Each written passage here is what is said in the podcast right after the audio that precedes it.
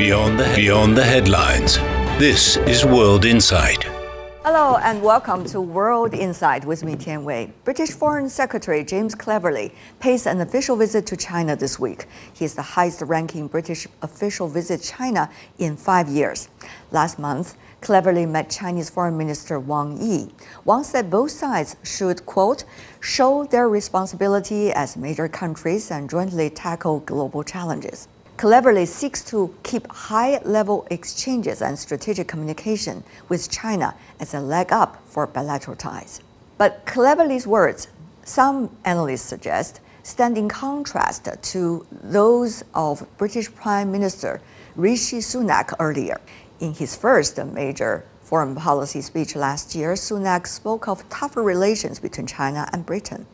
Nonetheless, economic ties between the two countries remain robust. Last year, the UK services and exports to China grew 7.2% year on year to the tune of 670 million pounds. Britain's imports from China, meanwhile, expanded nearly 35%, worth about 800 million pounds. So, what does the Foreign Secretary's visit to China mean for the relations between the two countries? Let's have our panelists' opinion.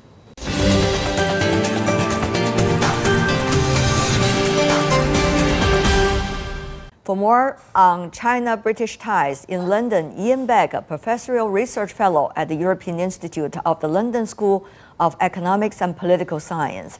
In Beijing, Wang Yiwei, Jean Monnet Chair Professor, Director of the Center for European Studies from Renmin University of China. Welcome to both of you. First of all, I would like to greet Professor Begg. Mr. Begg, a long time no see. It's been years. Maybe not years, Wei, but uh, some time. Yeah. First of all, I would like to hear from both of you, Mr. Begg and Professor Wang, your thoughts on once in five years, a ministerial level official from the United Kingdom visiting China. How much do you hope that he and his Chinese counterpart could touch on, Mr. Begg? And we've had this period of, I won't call it quite Cold War, but cold relations, which has been motivated by concerns about the strategic contest between the Europeans, the Americans, and the Chinese, in which China has been portrayed in much of the West as being more hostile than it used to be. So I'm optimistic that this is the start of an unfreezing of that kind of relationship. Mm.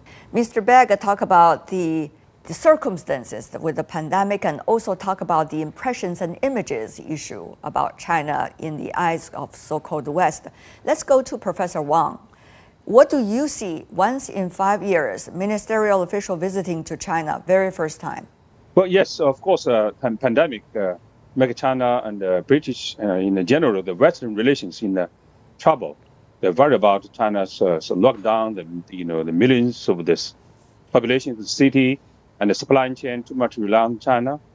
But of course, no, uh, no in-person meeting, many misperceptions also because of that. And also the U.S. policy towards China improved. So UK definitely also impacted by the American policy towards China. According to the Foreign Secretary, Secretary Clever said this, nor do I see anything inevitable about conflict between China and the United States and the wider West we are not compelled to be prisoners of what Graham Allison called the Thucydides trap, whereby a rising power follows the trajectory of ancient Athens and collides head on with an established superpower. End of quote. Now, Mr. Begg, how much do you see a quote like this is the true realization of the nature of relations with China by the UK? I think what, what we're seeing with James Cleverly's visit and the words he uses is that he's trying to strike a balance between a number of domestic pressures inside the UK, which want to be tough on China, and an economic reality which wants to be much more open with China, plus trying to re engage China in the international relations which were there in the past.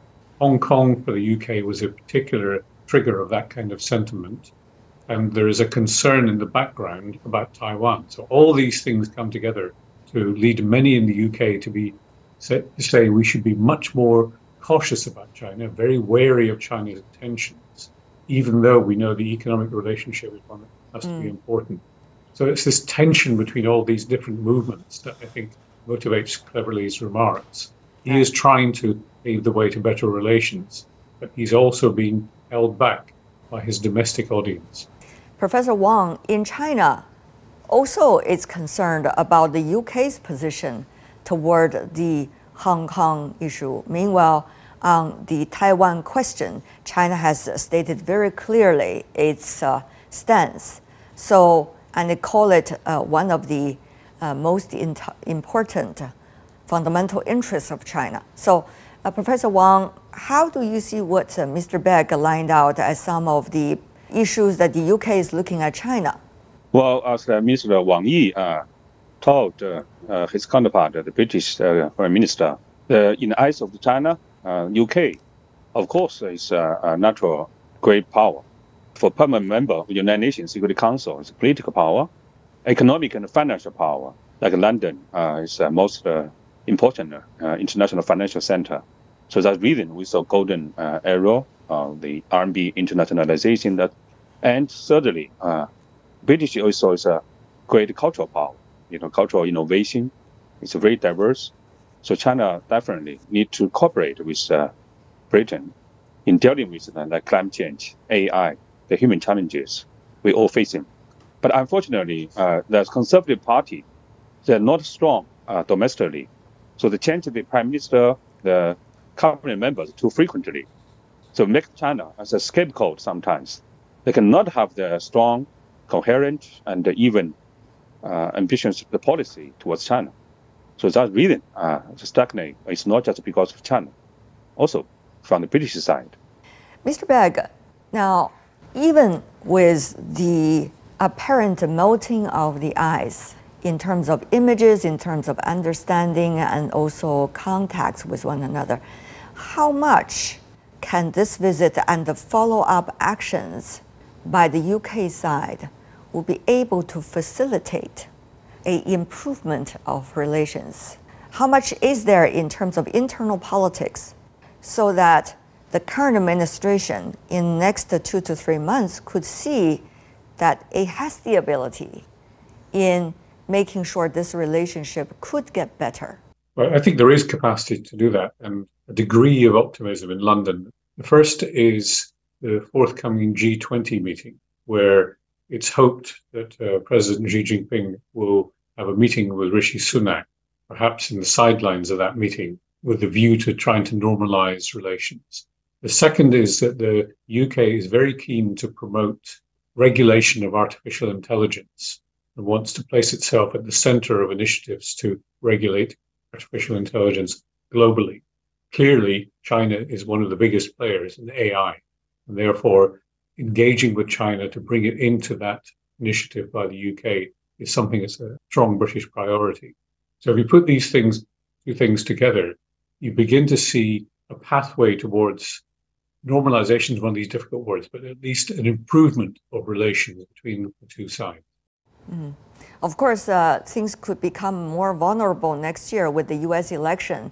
It's already having a traumatic impact on uh, international politics. Not to mention, right now, some in the US uh, were trying to seek uh, rivalry with China. So, how do you see UK's ability to be able to be consistent in its stand toward China?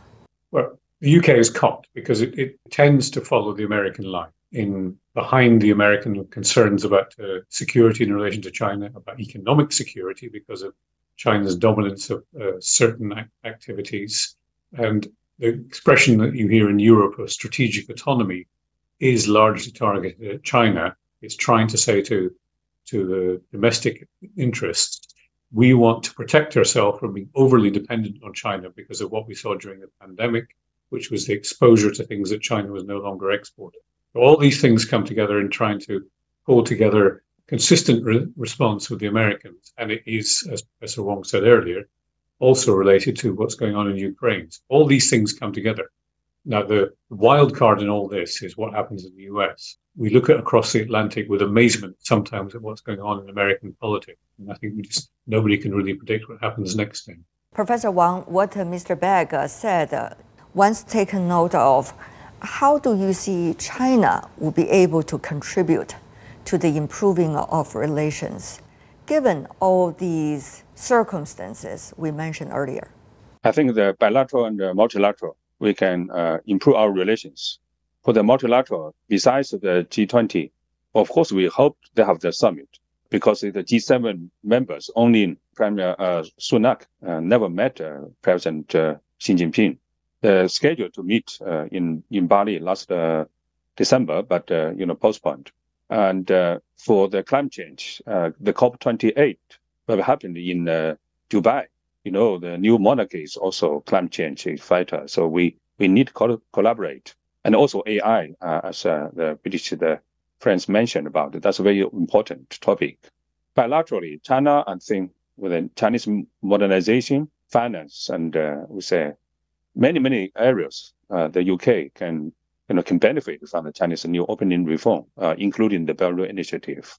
Many projects, uh, financing and uh, software uh, entry, and the British uh, the, enjoys a huge comparative advantage in the Chinese modernization. Mm. Meanwhile, on the other hand, Mr. Wang, Professor, how do you see China understand the issue of national security and that issue in others' eyes? Meanwhile, under the current circumstances, how would China pragmatically walk its talk in terms of working with others in smoothing up relations uh, despite various circumstances earlier?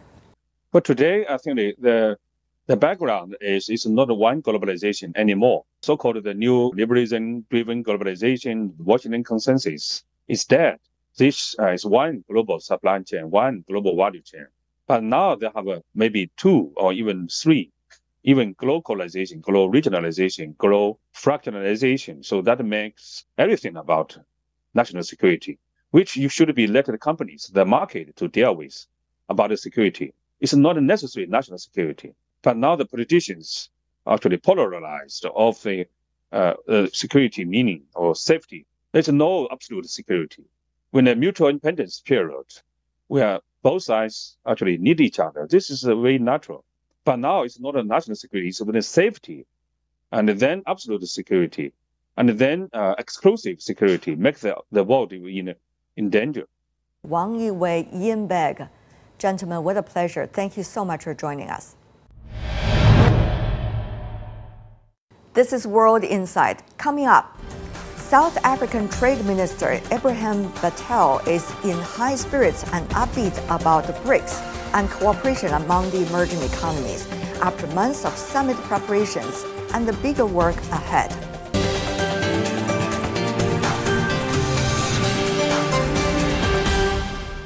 Welcome back. This is World Insight with me, Tian Wei. South African Minister of Trade and Industry Ebrahim Patel has been an active figure in bringing stakeholders together for the BRICS leaders meeting earlier and the BRICS business community as well. As one who loves to talk about history and BRICS synergy, he is so excited about the achievements of the recent BRICS summit. On the summit sidelines in Johannesburg, I caught up with him between his bilateral meetings. Here is our conversation then. The expansion of BRICS uh, with uh, many important players from different continents, what does that mean for the new vigor as the different presidents have put it in their speeches, and also new momentum in terms of global supply chains and also interactions among the BRICS economies? The expansion of BRICS, which is more than doubling the number of members, has a number of positive effects. First, it brings it, it enlarges the markets in BRICS, and that's very important. More than 400 million additional consumers come in. But it also brings new ideas, new raw materials and resources, and new technologies. And thirdly, it consolidates the idea that the voice of the global south is important, that we need a world that is fair, that every country has the right to its path of development and that should be protected, and that we, we are able to achieve what we do by cooperating. BRICS is not an exclusive body. We don't only want to trade with each other or invest in each other. We want a system where the world trades with each other and the world invests in each other. And measures where uh, we decouple from each other is not good mm. for society, it's not good for the world. Mm. And so I think there is a new energy, a new vigor that comes with this additional membership. And bear in mind that there are many other countries that want to join BRICS. And within one bite, we were only able to deal with um, six countries, mm-hmm. but BRICS will no doubt um, be receiving many more expressions of interest and membership applications. And I know that, um, that BRICS will grow both in size but also in influence. Mm. Looking at these six uh, new members, a lot of them are energy intensive countries, at least originally UAE, Saudi Arabia, and also uh, even some of the Latin American countries. So, how do you see on the global supply chain the BRICS countries can better cooperate with one another? And if there were cases like further disruption of global supply chain, how can the economies support one another? One of the advantages that BRICS brings to uh, national economies is the, the close working relationship between BRICS ministers and heads of state. It means then during periods of disruption, we can leverage off those relationships to unblock those disruptions, to ensure that there are stable, that there are stable supply chains, uh, and that where there are gaps, they are quickly addressed.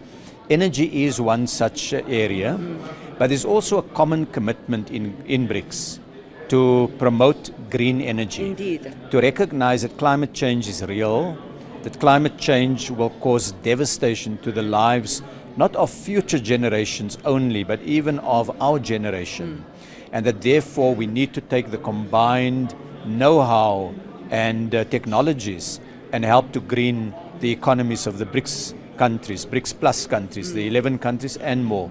China today is the world's biggest producer of green component uh, that goes into wind and solar plants. Mm-hmm. And China is also the world's biggest producer of electric vehicles.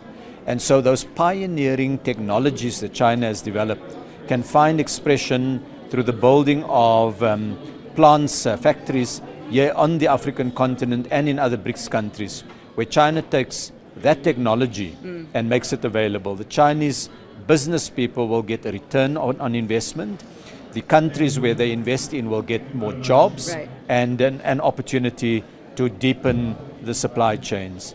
So energy is both about the traditional energy that has powered the 20th century, but it's also about the new power sources of the 21st century. Right. This time, Mr. Minister, as you have noticed, that both sides, China and South Africa, has been focusing on not only infrastructure building but also industrialization, as the African continent is embracing both from the first industrialization all the way to the fourth industrialization. So, how would you expect this expansion and discussions among you and your counterparts, for example, be able to benefit and let African continent to embrace these industrializations at the same time. Now has to go through every historical process. Yes.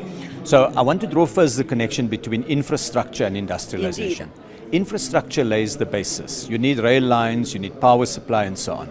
But industrialization creates the market. If you don't have a growing and thriving market, you can't pay for your infrastructure. So uh, you seek always just to have them as donations. Mm. We don't want the economic growth of Africa to be constrained because we rely on donations. We want a vibrant African economy that can pay for the infrastructure investment. Mm. And for that, you need industrialization. So, what we're looking at now is using the mineral base of the African continent together with the technologies mm. of BRICS countries. Those technologies can help to set up battery production uh, plants. CATL from China is the world's biggest uh, battery uh, producer. They make batteries for cars, but also for power grid systems. Mm. And uh, we've pointed them to the, the opportunities to come and set up an operation here on the African continent, mm-hmm. build those batteries here too. Yeah. Yes, of course, build them in China, but also build them in Africa. Mm. And so we will develop regional value chains between African countries that would enable all countries to benefit. I met uh, today with the Zambian Minister of Trade, mm-hmm. and Zambia has enormous uh, resources of copper Copper would be used in electric vehicles, they would be used in many different applications, and Zambia also wants to make sure that that copper is processed here on the African continent. Mm-hmm. So there's a, a win win opportunity between China and South Africa, between BRICS and the African continent. And we can, at the moment, China has generated quite significant surpluses that has helped to power the Chinese economy. There's an opportunity for some of that capital surplus to be invested in commercially viable projects right. here on the African continent, which then gives a dividend flow that goes back to China and strengthens the standard of living of the Chinese people. Point out, Mr. Minister, the financing is a crucial issue right now. Of course, there's a lot of uh, misconceptions uh, uh, going on in, uh, for example, media reporting about the so-called African debt uh, for so-called African debt, for example, to China. Uh, but we understand about 56% of uh, uh, ratio uh, GDP for African nations only for the debt. that's much lower than many of the developed economies. And meanwhile, three uh, three quarters of those debts are through to international financial institutions rather to other single economies such as China. So how do you see, you know, the misconceptions that people have about the so-called African debt trap and also the urgent need and right understanding of financing for Africa, including of course South Africa. Yes. Yeah. So I trace the challenge of development and debt to the end of the Second World War. When the Bretton Woods institutions were set up, the World Bank and the IMF, the voices of the global south was quite weak. And so the shareholding in those institutions and the level of support that the IMF and the World Bank has given African countries has been, first of all, too low, secondly, too expensive, and thirdly, with too many conditions. What Africa needs is productive investment more than debt, it needs productive investment, where companies invest in a factory that makes profit and uh, that can sell its goods. And so that's the industrialization part. So I don't think we can, uh, that it is an appropriate thing to blame a country for the de- debt challenges. It's an underdevelopment trap that African countries have not emerged from at the end of colonialism. We saw even though many African countries got political freedom, the economic chains were still there. And we want to break those chains. We want to work uh, very collaboratively with everybody. We want to work with the European Union and the United Kingdom. We want to work with the United States, with China, with India, the with Indonesia. The private sector as well, all the, the stakeholders. Exactly.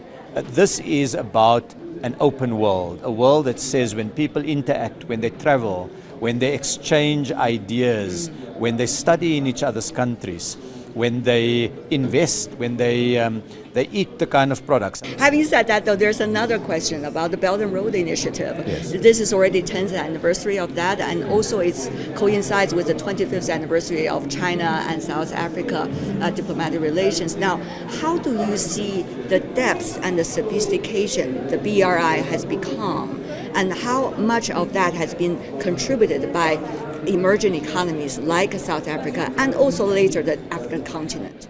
So as I, I see the Belt and Road Initiative, it's really an attempt to build the transport and logistic infrastructure to enable trade, tourism, mm-hmm. friendship, investment. And all of those are important. We all need to have connections with each other. In the old days, the Silk Road was a major uh, moment where different parts of the world could trade with each other. Today, it's not only the Eurasian landmass where the original Silk Road was. The world has become more diversified. All parts of the world is now connected. And an uh, initiative like the Belt and Road Initiative can help to connect people. And developing countries can benefit from easier access to markets. Mm. We want to get into the Chinese market. We want to sell our manufactured products there. We want to sell in South Africa. We produce, for example, something with uh, red meat. Mm. It's a dried red meat. It's called biltong. It is so tasty. I There are- taste that. You've I had that. Very good. And is it very good? yeah, it is. There I'm are- now doing commercials for South Africa. Well, Yeah. 1.4 billion Chinese people have not yet been exposed to it. And uh, See, this is the trade minister we are talking to. yes, please. so Belt and Road provides an infrastructure where we can trade with each other, we can travel, we can invest, and that is a good thing. and that's all the time we have for today. I'm Tian Wei on behalf of my team. Bye for now.